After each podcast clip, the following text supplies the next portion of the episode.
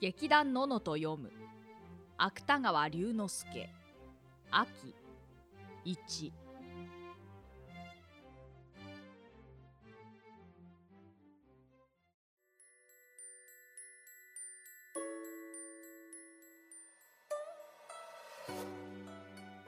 信子は女子大学にいた時から菜園の名声を担っていた。彼女が早晩作家として分断に打って出ることはほとんど誰も疑わなかった。中には彼女が在学中すでに300何枚かの自助伝体小説を書き上げたなどと不意調して歩く者もあった。が学校を卒業してみるとまだ女学校も出ていない妹の照子と彼女とを抱えて後家を立て通してきた母の手前もそうはわがままを言われない複雑な事情もないではなかった。そこで彼女は創作を始める前にまず世間の習慣通り縁談から決めてかかるべく余儀なくされた。彼女には俊吉といういとこがあった。彼は当時まだ大学の文化に席を置いていたがやはり将来は作家仲間に身を投ずる意志があるらしかった。信子はこのいとこの大学生と昔から親しく往来していた。それが互いに文学という共通の話題ができてからはいよいよ親しみが増したようであった。ただ彼は信子と違って当世流行のトルストイズムなどには一向敬意を表さなかった。そうして始終フランス仕込みの皮肉やケークばかり並べていた。こういう俊吉の霊障的な態度は時々万事真面目な信子を怒らせてしまうことがあった。が彼女は怒りながらも俊吉の皮肉やケークの中に何か軽蔑できないものを感じないわけにはいかなかった。だから彼女は在学中も彼と一緒に展覧会や音楽会へ行くことが稀ではなかった。もっとも大抵そんな時には妹の照子も一緒であった。彼ら三人は行きも帰りも気兼ねなく笑ったり話したりした。が妹の照子だけは時々話の県外へ置き去りにされることもあった。それでも照子は子供らしく飾り窓の中のパラソルや絹のショールを覗き歩いて格別観客されたことを不平に思ってもいないらしかった。信子はしかしそれに気がつくと必ず和刀を転換してすぐにまた元の通り妹にも口を聞かせようとした。そのくせまず照子を忘れる者はいつも信子自身であった。俊吉はすべてに無頓着なのか相変わらず気の利いた冗談ばかり投げつけながら目まぐるしい往来の人通りの中を大股にゆっくり歩いていった。信子といとことの間柄はもちろん誰の目に見ても来るべき彼らの結婚を予想させるのに十分であった。同窓たちは彼女の未来を天でに羨んだり妬んだりしたことに俊吉を知らない者は滑稽というより他はないが一層これが甚だしかった信子もまた一方では彼らの推測を打ち消しながら他方ではその確かなことをそれとなく恋にほのめかせたりした。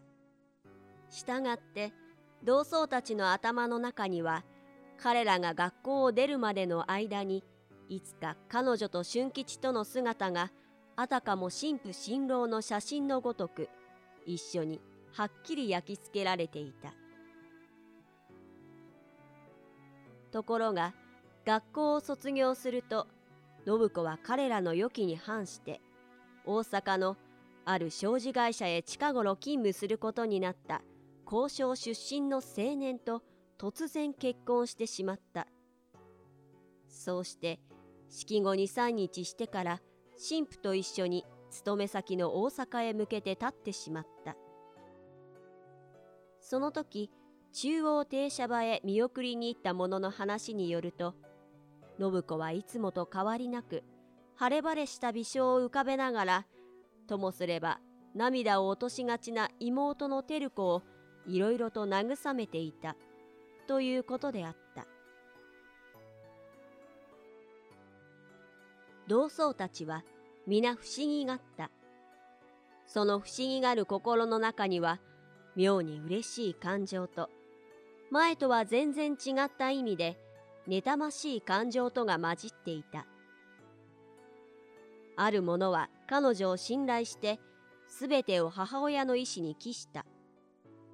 またある者は彼女を疑って心変わりがしたとも言いふらした。がそれらの解釈が結局想像に過ぎないことは彼ら自身さえ知らないわけではなかった。彼女はなぜ俊吉と結婚しなかったか。彼らはその後しばらくの間寄ると触ると重大らしく必ずこの疑問を話題にした。そうしてかれこれ二月ばかり経つと全く信子を忘れてしまった。もちろん彼女が書くはずだった長編小説の噂なぞも。信子はその間に大阪の郊外へ幸福なるべき新家庭を作った。彼らの家はその界隈でも最も閑静な松林にあった。松ヤニの匂いと日の光とそれがいつでも夫の留守は2階建ての新しい借家の中に生き生きした沈黙を漁していた。信子はそういう寂しい午後時々理由もなく気が沈むときっと針箱の引き出しを開けてはその底に畳んでしまってある桃色の書簡線を広げてみた書簡線の上にはこんなことが細々ペンで書いてあった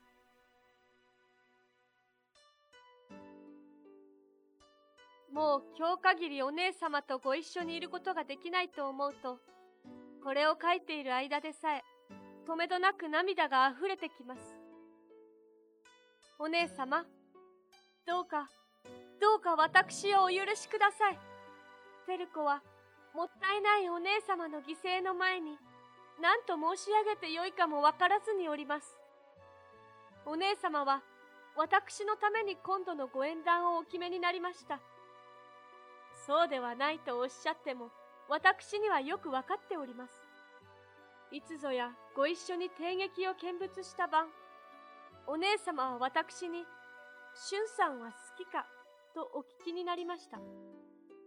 それからまた、好きならば、お姉様がきっと骨を折るから、俊さんのところへ行け、ともおっしゃいました。あの時もうお姉様は私が俊さんに差し上げるはずの手紙を読んでいらっしゃったのでしょうあの手紙がなくなった時本当に私はお姉様をお恨めしく思いましたごめん遊ばせこのことだけでも私はどのくらい申し訳がないか分かりませんですからその晩も私にはお姉様の親切なお言葉も皮肉のような記さえいたしました。私が怒ってお返事らしいお返事もろくにいたさなかったことはもちろんお忘れになりもなさりますまい。けれどもあれから2、3日経ってお姉様のご縁談が急に決まってしまった時私はそれこそ死んででもお詫びをしようかと思いました。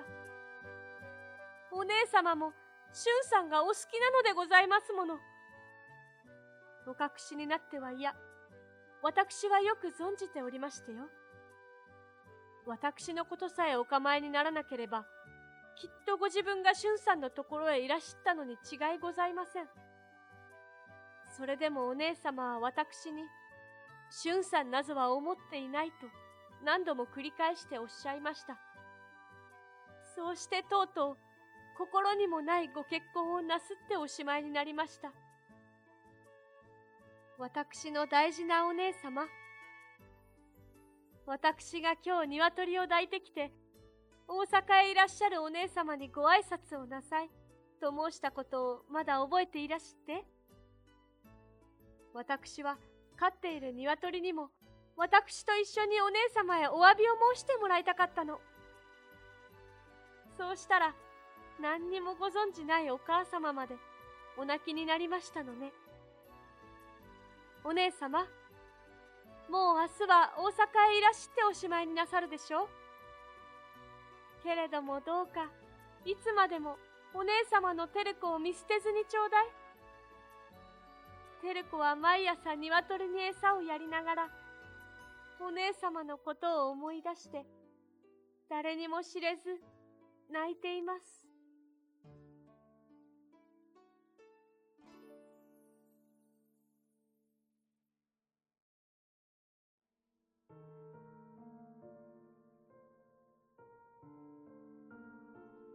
信子はこの少女らしい手紙を読むごとに必ず涙がにじんできた。ことに中央停車場から汽車に乗ろうとする間際そっとこの手紙を彼女に渡した照子の姿を思い出すと何とも言われずにいじらしかった。が彼女の結婚は果たして妹の想像通り全然犠牲的なそれであろうかそう疑いを挟むことは涙の後の彼女の心へ重苦しい気持ちを広げがちであった。信子はこの重苦しさを避けるために大抵はじっと快い干渉の中に浸っていた。そのうちに外の松林へ一面に当たった日の光がだんだん黄ばんだ暮れ型の色に変わっていくのを眺めながら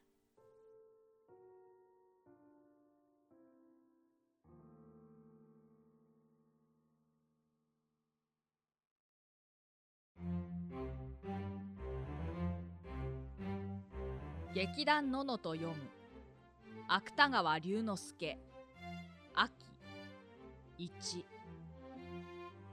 語り。吉田素子。照子。鈴木よし子。テーマ音楽。鈴木悟。以上でお送りしました。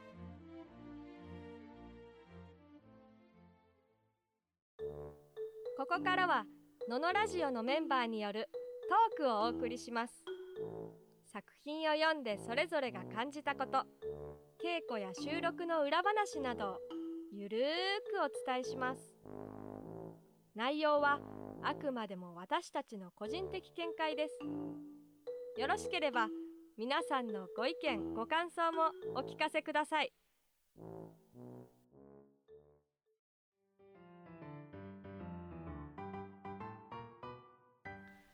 皆さんこんにちは。劇団ののの鈴木よしこです。こんにちはこんばんは。吉田素子です。いい挨拶ですね。ですね。秋の第一話お送りしましたが。始まりました。はい。今回あの吉田さん、うん、ナレーターということで、ね、かなりの量を読んでましたけど。ほぼほぼ私なんじゃないかっていう、ね、そうですね。大変でした？結構大変ですよ。あナレーターの大変どころってどういうところなんですか？えっとね「雲の一頭」の時は割と自分しか出てこないから、うん、適当でも何でも自由にできる、うん、表現できるなって思ったけど、こっちだと1って鈴木さんしか出てないよね。そうですね。ね。でしかも鈴木さんずっと長いセリフおしゃべりになってるだけだから会話はないし。ね。合いの手はあんま入んなかったけど、はい、まあこれから先ちょっと「と言った」とかねそういうセリフの後に付け加えるようなのが多いかったから、それでキャストさんとね、ちょっとうまく噛み合うかなみたいなのが、邪魔にならないようにしなきゃなとかは思いながらやってましたよ。なるほどね、うん、前回竹の木戸の時にナレーターをやっていた小塚君に泣きついてましたもんね。そうなの。多分ね私ナレーター向いてないんだと思うんだよね。いやいやいやいや。なんか彼はねすごくナチュラルというかニュートラルに読むのがうまいなって思って、あうんー、いい声だし、まあ吉田さんのナレーションはなんかねうん、メリハリというかほうほうほうほう。終盤のところで畳みかけるようなシーンがはあったじゃないですか。はいはいはいはいはいあそこがもう稽古でやった時競馬の実況みたいな。なんとかかんとかが今今今ゴールにゴールに近づきいやしかし後ろからなんとかが迫っているみたいなこうあの花さがみたいなね。そうそうそうそうそう。すごい手に汗握るようなはいはいはいはい。スピード感？あー。だけどこう聞きにくさはそんなにないみたいなおー。そう言ってもらえるとちょっと調子に乗りますけどね。いやーぜひ乗ってほしいですね調子に。う、ん、まあそういったことで言うと、うん。1は割と、あのー人の噂だったりとか、うん。あとは信子。お姉さ信子のお姉さん。お姉さんのどういう風な人なのかっていう説明とか、俊吉とあと妹照子との関係はどうだったかとかうん。割と事実を説明してるのが多いなと思って2話になると、うん。今度はまたフォーカスが離れて、うん。周りの評価になるわけそうですね。ですよね。同級生たちそうそうのね同級生たちがどういうふうに噂してたかっていう、うん。信子の感情とか、うん。そういうのは入ってないんで入っすよて。ない。でもう周りがこうじゃないか ああじゃないかって言ってるうん。感じうん。がすごく面白いなと思って。あちょっとわちゃわちゃというかね、ーうん。あんまり信子とか俊吉とかに感情を入れないで割とあ記者のように読めたら面白いかなとかは思ってました。確かにちょっとまたなんかこの2話は第三者視点とはまたちょっと違った不ね、思議な距離感ですよね。そうそうそう本当に面白いんですよねそれが。周りにいる人たちの本当かどうかわからないけれどみたいな。話次のシーンになると、うん。ぐっとまた信子信に子にね。またフォーカスが入ってうん。内面の話に急になるわけですうよ。ん。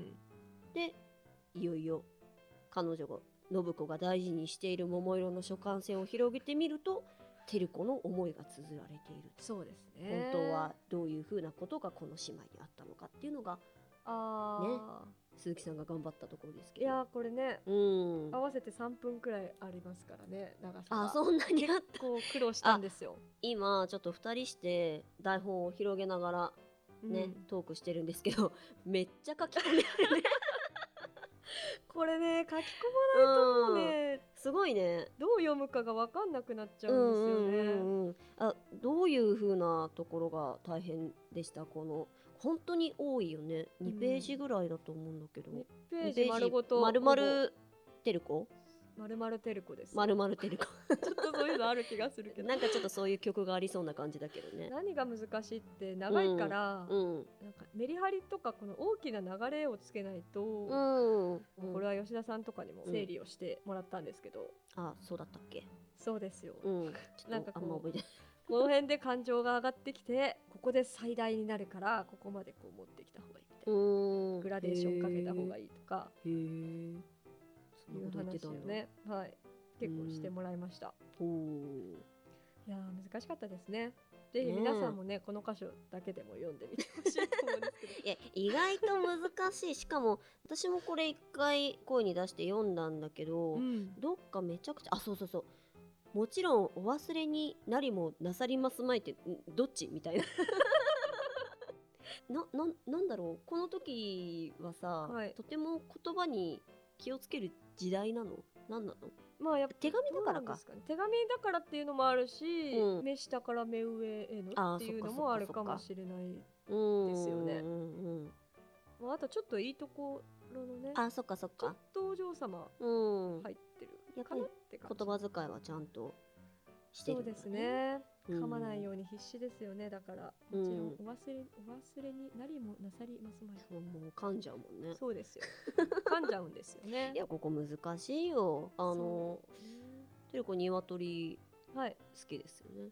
そうなんですよ。でも鶏のイメージしかもはやない、ね。変。ごめん。ごめんなさい。いやなんかだってさ鶏と一緒にさお姉様に謝ってもらおうと思ってっていうのはわりかしな不思議キャラだなって。お姉様にご挨拶なさってこけーみたいな。ねコケコケって。平和。ありますよね。ですね。うん。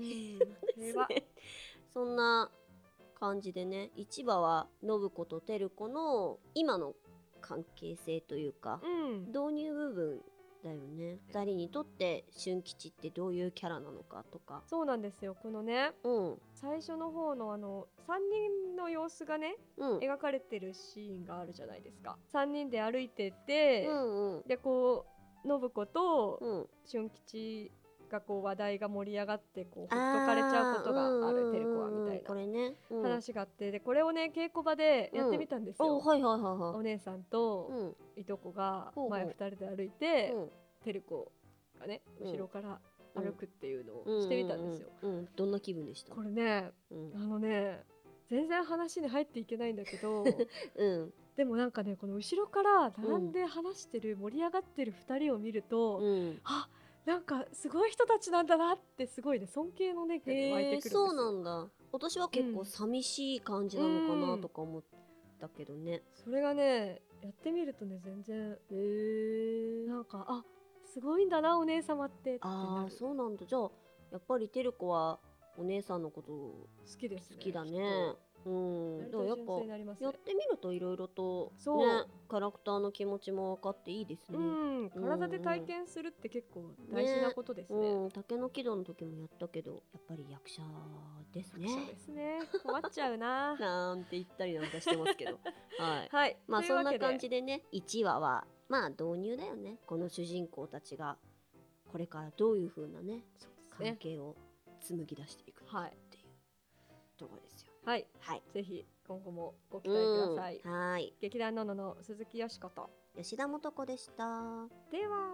たね